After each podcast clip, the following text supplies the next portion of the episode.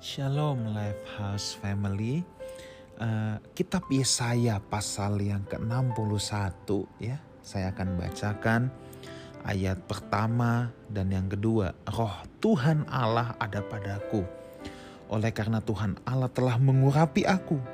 Ia telah mengutus aku untuk menyampaikan kabar baik kepada orang-orang sengsara dan merawat orang-orang yang remuk hati untuk memberitakan pembebasan kepada orang-orang tawanan dan kepada orang-orang yang terkurung kelepasan dari penjara untuk memberitakan tahun rahmat Tuhan dan hari pembalasan Allah kita untuk menghibur semua orang berkabung. Saudara, ayat ini diawali dengan begini.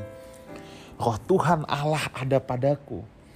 Oleh karena Tuhan telah mengurapi aku. Saudaraku, ada banyak orang berpikir kalau roh Tuhan Allah ada padaku, dia mengurapi aku, aku bisa berkhotbah dengan baik, aku bisa mimpin pujian dengan baik, aku bisa bernubuat, aku bisa melakukan mujizat dan lain sebagainya. Tetapi yang menarik di sini saudaraku, rupanya salah satu tanda ketika roh Allah ada pada kita dan ketika pengurapan Tuhan turun atas kita itu bukan membuat kita jadi jago khotbah, jago nasehatin orang, jago ngomongin orang, jago bernubuat dan lain sebagainya. Bukan itu. Tetapi justru kita bisa merawat orang-orang yang remuk hati saudara ya. Justru kita menyampaikan kabar baik bahwa ada sukacita, ada kelepasan, ada penghiburan untuk siapa? Untuk orang-orang sengsara tadi kata Alkitab.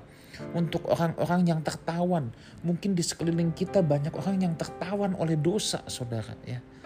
Kalau kita diurapi Tuhan, roh Allah ada pada kita, justru kita bisa membawa mereka kepada kelepasan dari tawanan ikatan dosa. Orang-orang yang remuk hati akan terhibur bila bertemu dengan kita. Ya mereka akan menerima kabar baik dari Tuhan.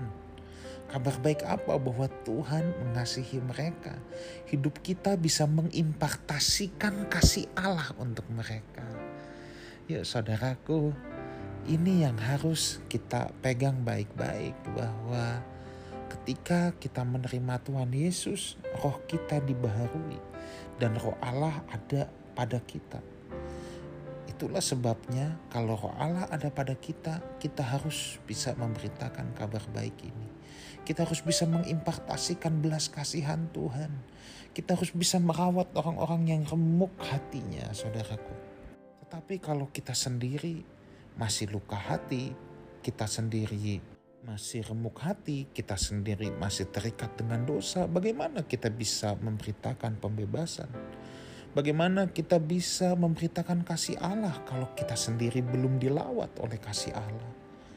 Itulah sebabnya kita sendiri dulu harus mengalami Tuhan, harus mengalami pembebasan. Harus dibalut dulu semua luka hati kita, barulah kita menyampaikan kabar baik itu dan membawa kelepasan bagi orang-orang di sekeliling kita. Percayalah kita hidup di tengah kegelapan yang paling gelap orang di luar sana di tengah-tengah situasi yang kelam ini. Tingkat kejahatan yang begitu tinggi ya. Orang kayaknya bisa bikin dosa apa pun. Dosa itu bukan hanya terjadi di luar gereja tetapi juga di dalam gereja. Itulah sebabnya orang di luar sana sangat menantikan saudara semua yang menyampaikan kabar baik yang merawat yang remuk hati yang memberitakan pembebasan, yang memberikan kabar baik kepada mereka yang terkurung. Yuk, sembuhkan dirimu. Jangan biarkan ada luka hati yang menjajah kita.